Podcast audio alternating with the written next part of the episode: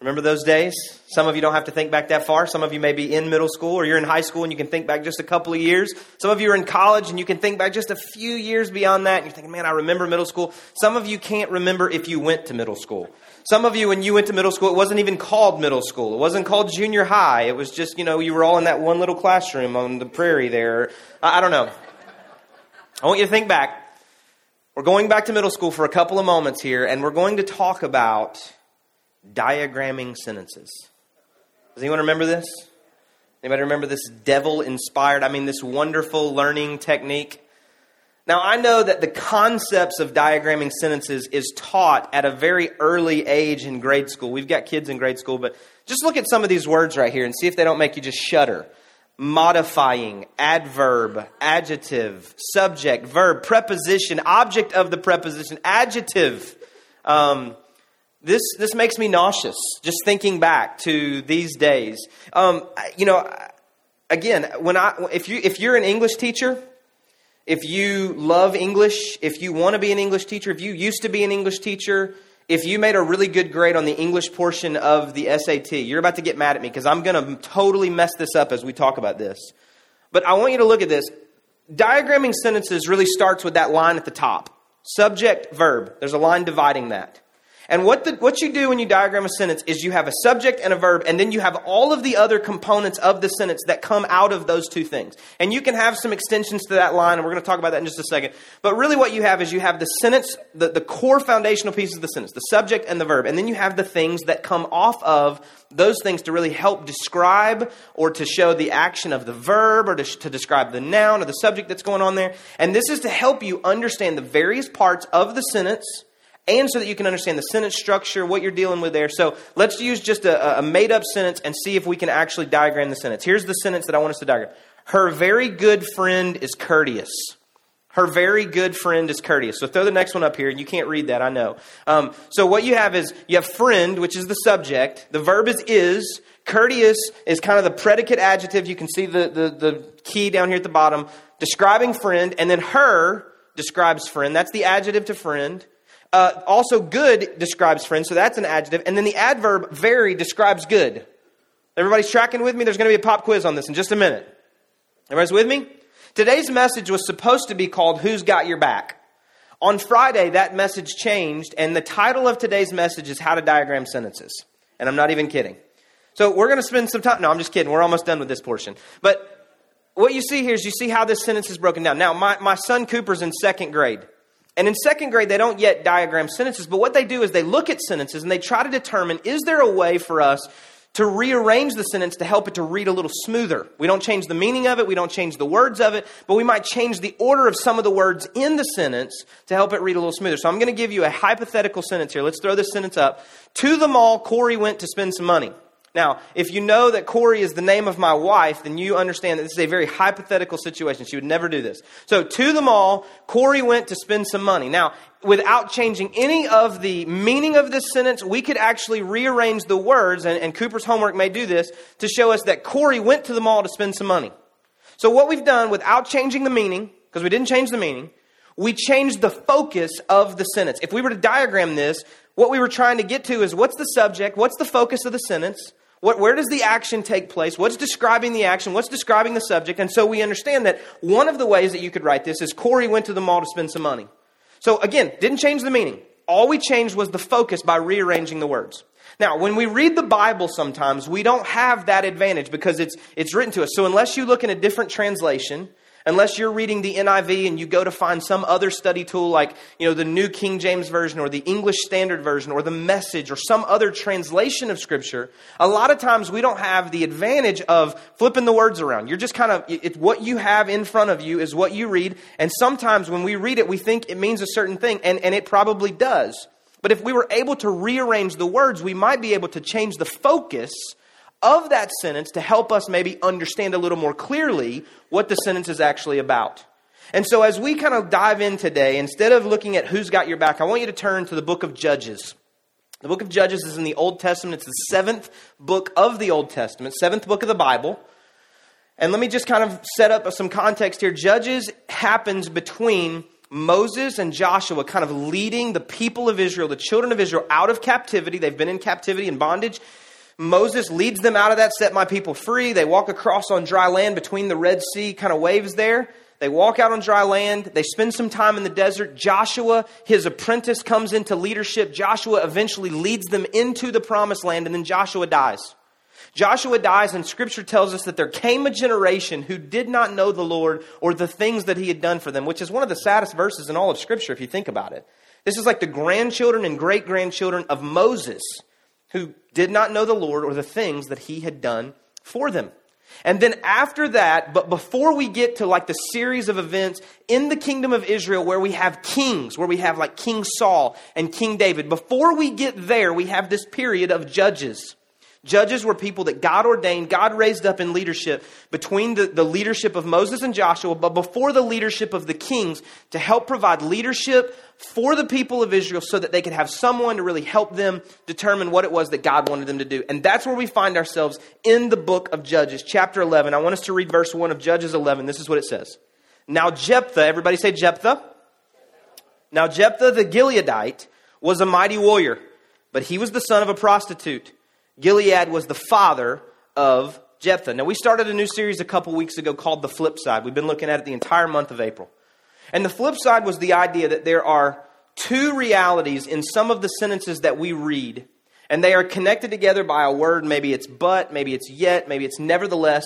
And then there's a reality on one side of the sentence, there's this transition word, and then there's this greater reality. And we've looked for the last several weeks of trusting God through prayer, trusting God through worship Pastor Mark was here last week and talked to us about how to really live our lives when the efforts of our lives are coming up emptier than we think that they should, when our efforts don't kind of produce the same results that they have been producing. And so, trusting God in those moments and how to really respond to that. And so, in this flip side series, I've given you every week that I've spoken, this is the third of the four weeks. I've given you three kind of flip side type sentences. They've been exactly the same every week, and I'm going to read them again so that you can understand the, the context of the flip side. This is what we're talking about when we say these flip side sentences. The weather forecast for Saturday, not yesterday, but three or four Saturdays ago, was it called for a 30% chance of rain, but it was 75 and sunny on Saturday. The second flip side sentence would be My work is only 17 miles from my house, yet it takes me almost one hour to get to work in the mornings. The third sentence would be I listed my car for sale for 3200 That's not a misprint. It's not 32,000. $3,200. Nevertheless, no one has wanted to pay more than 2500 So we have two realities in each of these sentences. The forecast is one reality. The actual weather on that day is another reality with a transition word of but, yet, or nevertheless in each of these. All right? It doesn't matter that it's only 17 miles from my house. The greater reality is how long it takes me to get to work. It doesn't matter what I'm asking for my car. The greater reality is what someone wants to pay for my car. And so we've looked at these over the last few weeks. And, when we, when we read Judges chapter 11, verse 1, we again come to a sentence that has two realities connected by one of these transition words. I want us to go back and read it one more time Judges 11. Now, Jephthah the Gileadite was a mighty warrior but he was the son of a prostitute. Now, I want you to think about that in the context of the flip side sentences that we just read. Jephthah the Gileadite was a mighty warrior, reality, but he was the son of a prostitute. Potentially a greater reality. I want you to think about in the context of our culture the context of the way that we label people, the context of the way that you and I look at each other. And I want you to look at the, the, the, homework that my son Cooper does, and I want to see if maybe we can rearrange the words. We're not trying to manipulate Scripture. I want to reread this to see if that changes the meaning at all. What if, this is the what if translation. This is not what Scripture says. Now, Jephthah the Gileadite was the son of a prostitute, but he was a mighty warrior. Same words. Same words we just read. And yet, by reordering those words, without changing the meaning, we change the focus. Now, again, I don't want to manipulate Scripture. We're not doing that. But I think if we were to read Scripture the way that you and I kind of go through life, the way we look at other people, the way we think that people look at us, the way we look at ourselves, we probably think of ourselves in the context of the first way that we read Scripture and what's actually in Judges chapter 11, verse 1. And it would go something like this in your context. Yeah, he's a good guy, but fill in the blank. Yeah, she's a really great lady. We like her a lot. But, fill in the blank. We had such high hopes and expectations for them. But, he was a great warrior, but he was the son of a prostitute. I mean, we have the reality that he's a great warrior. And then the way that it reads here, we almost assume that the greater reality is that the fact that he is the son of a prostitute is a defining piece of his story. It's the piece that he would have to overcome to really ever accomplish anything great. It's the part of his story that you and I tend to get stuck in in our own lives. Now, I don't know your personal story probably. But if you were to take the details of your life and you were to take some skill set you have, some talent, some passion that you have, and put it in the beginning of this, and you just replace your name with Jephthah and you say, you know, Jeremy was whatever, is a good skill I have, or something that I'm passionate about, or something that I've accomplished in my family or on my job, but, and then fill in the blank with something that you feel like is an obstacle you have to overcome. He, he has this skill, but, and he's, he's got that, that past, you know, He's got this family history that is defining to who he is. And so you and I get stuck there. We tend to live our lives in the context of the second side of the statement, thinking and believing that it's the greater reality of our lives. And so I wrote down some examples here. You desire to be used by God, but surely He can't use someone like you. You have some hopes and dreams, but those came before you blew it big time. You actually have some skills and some talent and some passion to do something. But if anyone knew your family history, if they knew who your dad was or they knew what your brother had done, maybe you have a bad family heritage. Maybe you have some mistakes in your past. Maybe it's a lack of education. Maybe it's the child out of wedlock that you had. Maybe it's the fact that you're still single. Maybe it's the fact that you had a failed marriage. Marriage. Maybe it's financial ruin. Whatever it is, we sometimes tend to live our lives in the context of the second part of those sentences, believing that in this instance, those are the greater realities, and we can't escape those greater realities. But I want you to think about this. It doesn't have to be that way. I mean, we just looked at this sentence structure, and I want, I want to throw one or two more English phrases to you, and you know these. Let me just throw one or two more English phrases to you. It's the idea of independent clauses. Anybody ever heard that? Independent clauses, independent phrases. All the students raise their hand. I love this. Everybody else is like, did we learn that? Were they teaching that when I was in school? I don't remember. Independent clauses. Here's what that means. They are two separate, distinct ideas that are not dependent on one another.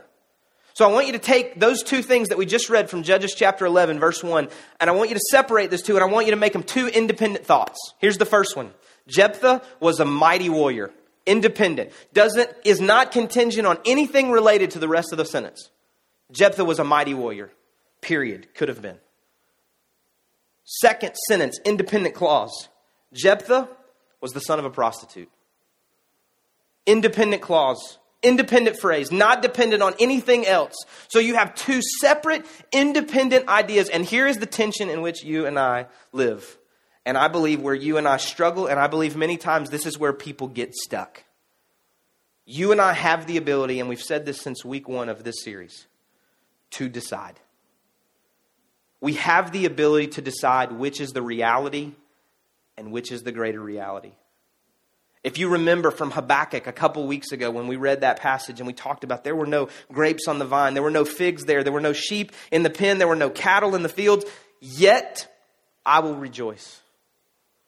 We had the ability to choose that we would rejoice in spite of the circumstances that we saw. Pastor Mark was here last week and he talked to us about Jesus' interaction with the disciples and really with Peter and even though they had been fishing, and even though they were fishermen and they were the you know kind of the experts in this field, Jesus said, "Throw your nets over." And Peter had the ability in that moment to choose do I go with my own expertise? Do I go with what I know in my head and my heart? Or do I choose to trust him because he said so? You have the ability to choose which is the reality and which is the greater reality. Because they are both true statements. Jephthah is a mighty warrior and he's the son of a prostitute. You and I have some hopes and dreams, but we have some parts of our past we're not proud of. You and I want to be used by God, but we've made mistakes. You and I desire to have a good and healthy marriage and family for our children. We want to establish an incredible heritage and lineage, but there are some things that our, our spouse and, and, and we, and that's terrible English in itself right there. I don't even know how I said that. There's some things we got to work through. Two independent ideas of each other. And if we're not careful, we get so stuck in one of those that we never allow ourselves to be the mighty warrior. We never allow ourselves to chase the hopes and dreams. We never allow ourselves to be a candidate to be used by God because we are so stuck in what we've allowed to become the greater reality of our lives. Let's jump back into Judges, and I want to read the next six verses or next five verses of what we just read Judges 11, 1 through 6. Now, Jephthah the Gileadite was a mighty warrior, but he was the son of a prostitute. Gilead was the father of Jephthah. Now let's just pause for just a second before we move on. Gilead, this is, we're talking about a specific group of people within the tribes of Israel. So if you've heard of the 12 tribes of Israel, this is the idea that we're breaking down the children of Israel through the 12 tribes, which we, we represent the, the lineage of Jacob, which is Israel. His name was changed to be Israel. So we're talking about family tribes, clans within those families, the tribes there to break these people down. And Gilead is a part of that breakdown. All right, so we're talking about a specific group of people among God's chosen Israelite Hebrew people. And so Gilead is his father. Jephthah is, is his son by this other woman. So, in just a minute, as this kind of stacks up, I want you to keep that in mind that we're talking about Gilead as the namesake of this group of people, and we want to look how that breaks down. Verse 2 And Gilead's wife, different woman than Jephthah's mom, Gilead's wife also bore him sons. And when his wife's sons grew up, they drove Jephthah out and said to him, You shall not have an inheritance in our father's house, for you are the son of another woman. Then Jephthah fled from his brothers and lived in the land of Tob, and worthless fellows collected around Jephthah and went out with him. Think Robin Hood and his merry men here, okay? They collected around him and went out with him. Verse 4 after a time, the Ammonites made war against Israel, and when the Ammonites made war against Israel, the elders of Gilead went to bring Jephthah from the land of Tob. Now, stop for a second. Who would the elders of Gilead be if we're talking about Gilead as the namesake, kind of the, the, the top of this ladder, this chain of this family? Who would the elders be? Does anybody have a guess? It would be the sons of Gilead. Who are the sons of Gilead? They are the half brothers of Jephthah. So read that verse again. It says that when they bring war against Israel, the elders of Gilead went to bring Jephthah from the land of Tob. And verse 6 says, And they said to Jephthah, Come and be our leader, that we may fight against the Ammonites. This is a scene of pure redemption. This is what, in every place of hurt in your life where someone has pushed you out, you hope to relive verses 5 and 6 of Judges chapter 11. Because the half brothers of Jephthah, who pushed him out, who said, you're, you're not, you're not full blood of us. You're not, you know, you're not a part of us. You're not a part of mom and dad. You're part of dad and this other woman, and you've got to leave here. You, you have no value to us. You have no worth to us. And so they push him out. And then they all grow up. This band of men, this band of worthless fellows, which I love that part of the translation, this band of worthless fellows comes and gathers around Jephthah. And they begin to go out. And they begin to fight.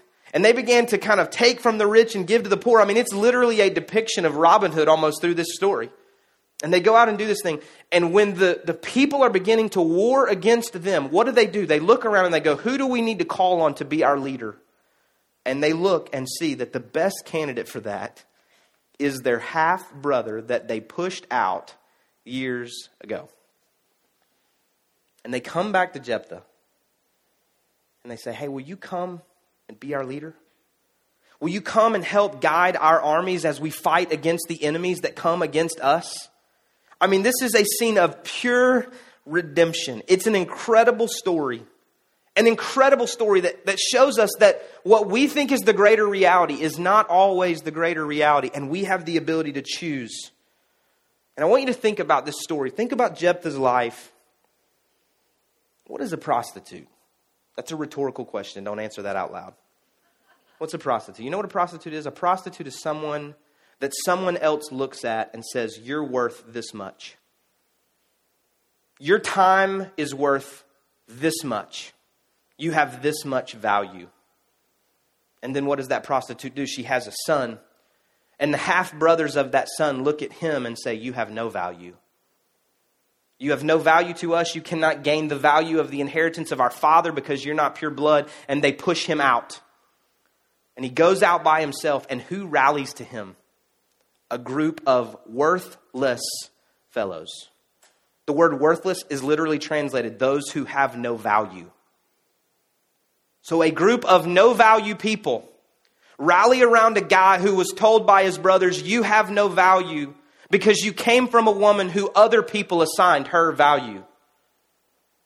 And here's the reality for this room this morning some of you sit here and you have lived a life where someone else told you your value. Somebody put on you, you're worth this much. You can only ever attain this much. You can only ever accomplish this much. This is your value. Some of us, we came from families where we felt like, hey, our, our family can only accomplish this much. Some of us thought we had pretty high dreams and aspirations, but once we got into life, we realized, man, we're fighting for all we're worth, and we felt so just kind of beaten down that we felt like our value had been removed from us. We sought love from a lot of different places only to find people pointing back at us and saying, You are unlovely and unlovable. We sought to accomplish great things, and people looked at us and said, You can't do it. You can't accomplish it. And here's the truth I would love to promise you this morning that at some point those people are going to come back and ask you for forgiveness. I would love to tell you that verses 5 and 6 of Judges 11 is going to happen in your lives, and they're going to come back and say, Will you come back to the family? Will you come back and pursue all that you've wanted to pursue? Will you belong to the fold again? Will you come back and be a part of us? We see value in you now. We, I would love to tell you that's going to happen, but the reality is it's probably never going to happen. Outside of a supernatural work of God in their lives and in yours, it's probably never going to happen. But in this story, I think what we see is that you have the ability to move beyond those moments. You have the ability to live your story out of being a mighty warrior and not just your past. You have the ability to continue to pursue who you are and not just who you were or where you're from. Jephthah's story is incredible. And there's twists and turns in this story. Like if you read the full story, which takes place from Judges chapter 11, beginning in verse 1, where we read, all the way to Judges chapter 12, verse 7, I think is where it ends for the most part, or some of that, that parts of his story. If you read it, there are twists and turns, and there's a crazy piece of the story about a vow he makes to God. You need to read that today if you've got nothing else going on. I mean, it's, it's, it's an incredible story, but here is, in a nutshell, the high points of the story. Jephthah comes back, and he leads the armies of his people and he leads them against the Ammonites. He converses with the leadership of the Ammonites and he eventually leads them against the Ammonites. And guess what? They win. And then he leads them against another group of people. He leads them against the Ephraimites. And guess what? They win. And, and so when you listen to this story, when you read this story, you see some incredible things that are happening. And his story is one that kind of lives throughout the history, throughout the heritage. The story of his daughter, which comes later in the story, lives through the heritage of the people of Israel and something they reenact every year because of her. And if you get all the way into the New Testament, we've been reading from the Old Testament, there's two parts to the Bible. You read in the New Testament and you get to the book of Hebrews. Hebrews chapter 11 is called the faith chapter. You may have heard it referred to as the Hall of Faith. It's just this incredible chapter that references some of the most incredible faith filled acts of all of Scripture. Hebrews 11 1, which we've referenced twice in this series, I know, talks about what is the definition of faith. Faith is, is believing what you can't see with your eyes. And then out of this chapter, we see stories raised up from Scripture. And if you're trying to figure out where do I start reading the Bible, there's a lot of places you could jump in, but here's where you could start. Just go to Hebrews 11 and read about these people and then go online and search those names and figure out where their story happens in the Bible. So we start out really early in Hebrews 11, and it says, By faith, Noah built an ark to overcome the unforeseen circumstances that were coming against the people of the world. What did Noah do? We know this story. Noah built an ark. And here, and I joke about this all the time, so you may have heard this because I only have four jokes and I tell them over and over and over. But here's the thing about Noah, okay? Here's what happened with Noah God said, Noah, build an ark. Noah was like, Yes, I'll do it. What's an ark? He says it's a boat so that you can get in it when it rains. And Noah's like, awesome. What's rain? Because it had never rained at that point. So not only does he have to know how to build a boat, he's got to know, he, he's building a boat not knowing what he's trying to escape. And so Hebrews 11 elevates the story of Noah to say, it was by faith that Noah did this incredible thing. He built something, he pursued the plans of God, he followed the instructions and the directions of God, not really even understanding what God was calling him to do. Later in Hebrews 11, we read about Abraham, Abraham, Father Abraham here. You know what Abraham did, and you know what Hebrews 11 talks about? Several things, but one of the things is that Abraham is commended for his faith that when God said, I want you to get up and go to a land that I'm giving to you, Abraham got up and went. And here's the incredible part of that story he didn't know where he was going. He just got up and went. And I say this again. Here's the second of my four jokes. Like, I can imagine that conversation between Abraham and his wife. He's like, We're moving. She's like, Great, where are we moving to? He's like, I don't know. When we get there and God tells me, I'll tell you. I mean, that's what, that's what Abraham is commended for. Another thing Abraham is commended for in Hebrews chapter 11 is that he had one son. At this point in the story, he had one son by the name of Isaac who was the fulfillment of this promise of God. He said, I'm going to make you a great nation. And at that moment, when this story happened, he didn't have a great nation. He had one son. And then God says something crazy. He says, I want you to go and kill that son. Now, foreshadowing, we see that God allowed his one and only son to be killed. But Abraham didn't know that was coming. And so Abraham just says, okay. And he takes the one son, which was the promise, uh, the fulfillment of the promise that God had made to him and his spouse, his wife. He says, let's go. And he takes Isaac and he takes some servants and they start walking towards the mountain. And they get to where they can see the mountain, and Abraham says to his servants, The boy and I are going to go, and we will return. He had enough faith that if I end up over there and I have to kill him and God doesn't do something, God's going to raise him back from the dead because he's the fulfillment of the promise. And Hebrews 11 points to Abraham and says it was by faith that he did this. If you track through Hebrews 11, you see these incredible stories of faith. These incredible stories of people that chose to believe a greater reality that they couldn't always see with their eyes. The greater reality that if God said build a boat because it's going to rain and you don't know what a boat is and you don't know what rain is, you just say, I'll build it. The greater reality that says, I don't know where we're moving, but if God says go, I'm going. The greater reality that says, I think Isaac is the fulfillment, but if God says kill him, I'm going to kill him the greater reality of the people of Israel, which is told in Hebrews 11. That they enter into the promised land and they come to a city named Jericho that has a wall circling the city to keep the people of Jericho in Jericho and the people outside of Jericho out of Jericho.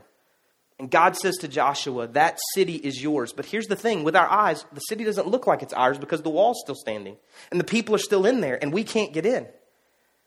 And so here's the worst military strategy in the history of the world. God says, don't go and knock the wall down. Go and walk around the wall. And for six days, just walk around it one time. And then on the seventh day, I want you to walk around it six times in silence. And on the seventh time, I want you to shout because God is giving you the city. Now, here's joke three of the four that I have. So this, I'm running out here, okay? Like, if I'm in the army, which I'm not, thank God, if I'm in the army, and I don't mean I wouldn't serve. I'm, think, I'm thinking you're thankful I'm not in the army. That's what I'm saying. If I'm in the army on day two, when we've walked around the wall and the wall's still standing and the people in there are now making fun of us that we're just walking around not doing anything, I'm thinking God has lost his mind. The, or Joshua has lost his mind. Like, this can't be the strategy to take the city. On day four or five, I'm convinced this is a bad idea. On day seven, when we start walking six times in silence, I'm thinking, I'm, I'm just going to step out of line and just go do something else. This is a waste of my time. Time seven, when we're supposed to celebrate because God has given us the city and the walls are still standing, I'm thinking this, this is not the greater reality. This is a reality that we're going to lose this battle because in a minute they're going to stand on top of the wall and throw stuff at us and we're going to die. But the greater reality is that even though we can't see the victory sometimes, if God's promised it, it's coming. Right? Because faith is believing what we can't always see. And so Hebrews 11 just walks us through these incredible stories of faith, the people of Israel, Rahab. And I want you to look at this in Hebrews chapter 11, verse 32. Hebrews 11, 32. And what more shall I say? For time would fail me to tell of Gideon, Barak, Samson, Jephthah, of David and Samuel and the prophets, who through faith conquered kingdoms, enforced justice, obtained promises, stopped the mouths of lions, quenched the power of fire, escaped the edge of the sword, were made strong out of weakness, became mighty in war, put foreign armies to flight. It's a pretty incredible list of accomplishments assigned to a pretty incredible list of people that includes the son of a prostitute. But it's, he's not just the son of a prostitute, it includes Jephthah, a mighty warrior.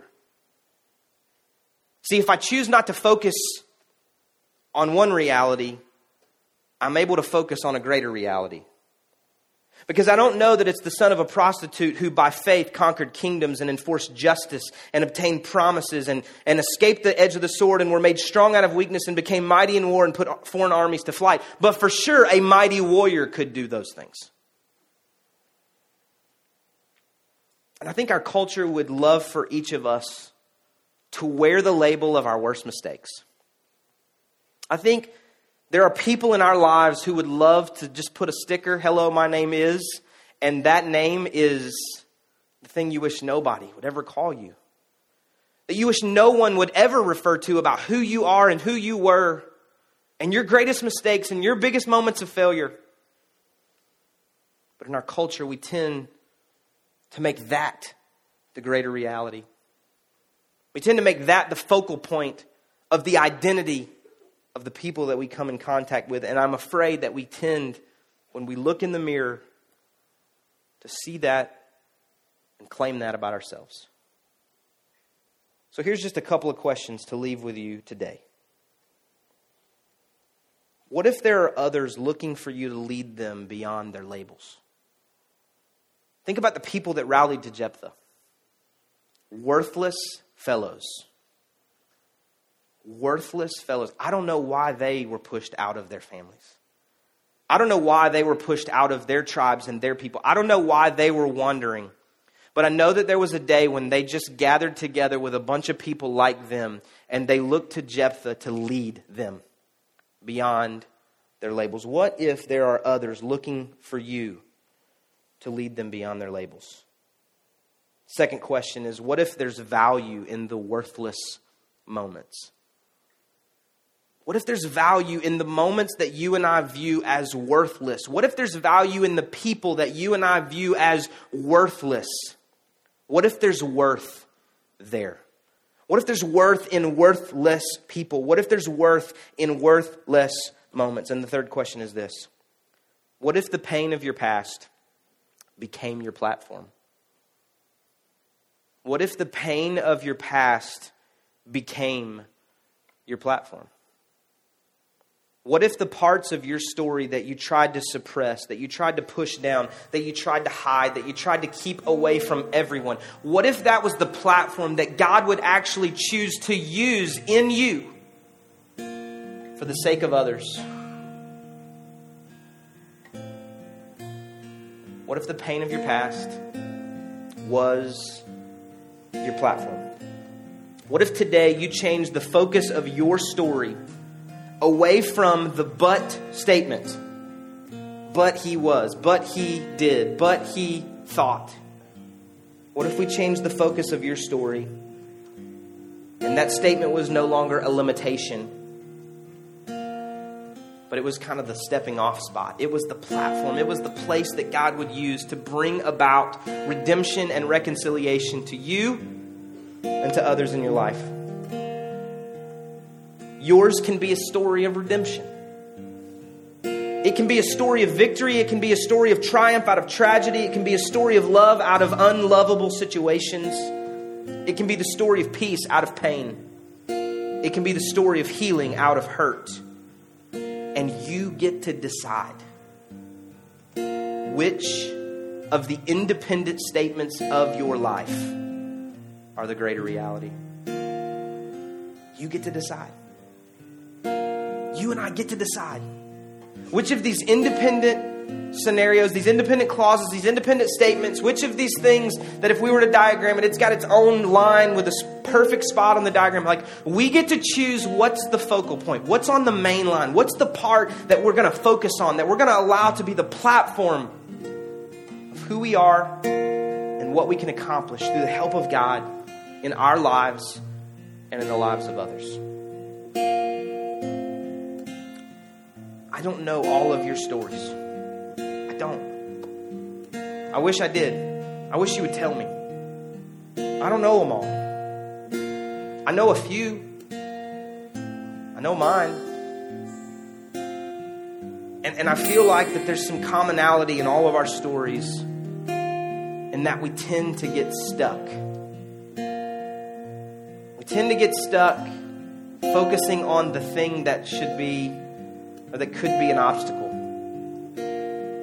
When really it could just be a part of the details of this greater story. I mean, think about our what if translation. If you rearrange the words, if you don't manipulate it at all, if you just take the words and rearrange them just to look at how you're going to focus on this sentence, instead of saying the Jephthah was a mighty warrior, but there was this thing holding him back, but he had this part of his story he wasn't proud of. If you just rearrange that and you go, Jephthah was the son of a prostitute, but he was a mighty warrior. It changes the focus, it changes the energy, it changes the context, it changes what is possible in the story. What do you need to rearrange in your story? What do you need to take the focus off of to put the focus on? In your story? What is it that God is illuminating in your life and you keep pushing it down? You keep pushing it to the side. You go, No, I don't want anybody to know that part of my story. I don't want anybody to know that part of my life. I, I don't want anything to, to kind of keep, I don't want that to be an obstacle for me. What if God's raising it up so that it's a platform? What if God is raising it up so that there are others who feel worthless who can rally to you say, You don't have a place to belong either? You don't have anybody that finds value in you either? Neither do I. You don't have anybody that sees potential in you? Neither do I. You're so ashamed of the great failures of your past and your mistakes? So am I. They come to you, and you have the ability to lead them. To lead them out of your pain and your story, lead them towards these incredible truths. Incredible reality, the greater reality. God is a God of second chances. God is a God of redemption and reconciliation. And I said on Easter Sunday, and I'll say it for the rest of my life when we think the story's over, it's probably just beginning. We've got to change the focus. I want you to bow your heads and close your eyes just for a moment. I'm not going to ask you to come to the altar. I'm not going to ask you to stand. This is just a moment with you and God, just personal introspection, just meditation on, on your life and God and who He is and what we know about Him and the truths of His Word. Nobody looking around, if you would just say, Jeremy, today, I mean, I. I've got that kind of statement in my life. I've got this but statement that's an obstacle for me. It's a part that I push down, I suppress. It's a part of my past, it's a part of my story, it's a part of my pain. It's there, and, and I tend to focus on that. Would you just lift your hand? You can put it right back down. Thank you. Tons of hands. I'm telling you, we're, we're in the same place today.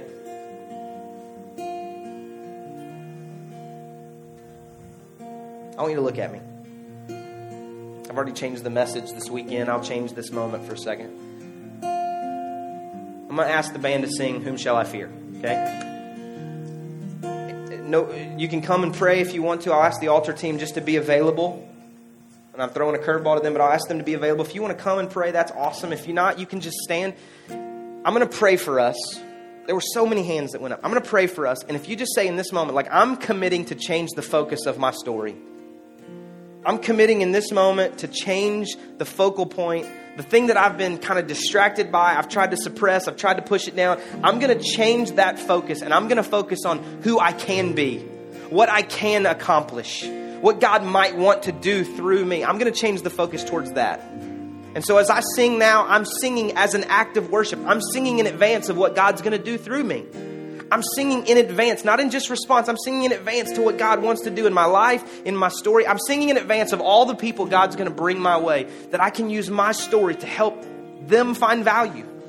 I'm going to pray, and then the band's going to sing. I'll come back up and close this in just a moment. But if you want to sing along, you want to stand in declaration of saying, God, I promise today, I commit today that I'm giving my story to you. And what I've attempted to make my story, I'm going to let you write my story. I'm going to let you decide what's the focal point, what's important.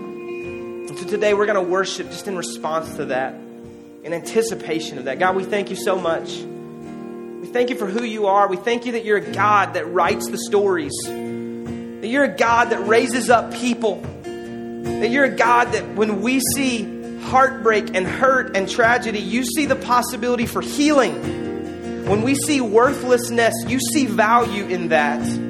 When we see pain, you can see the possibility for peace. God, when we see brokenness, you see restoration.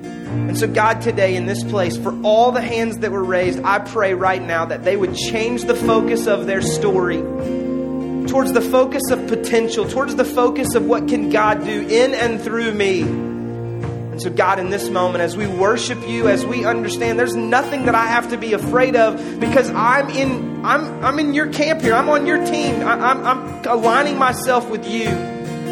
And so, God, today, would you just allow us to put our hope and our trust in you? Allow you to write our story, God, and find our value in you. God, let us not seek acceptance and love from other places, but God, let us first find it in you. In Jesus' name we pray. Amen. Amen. Let's worship together.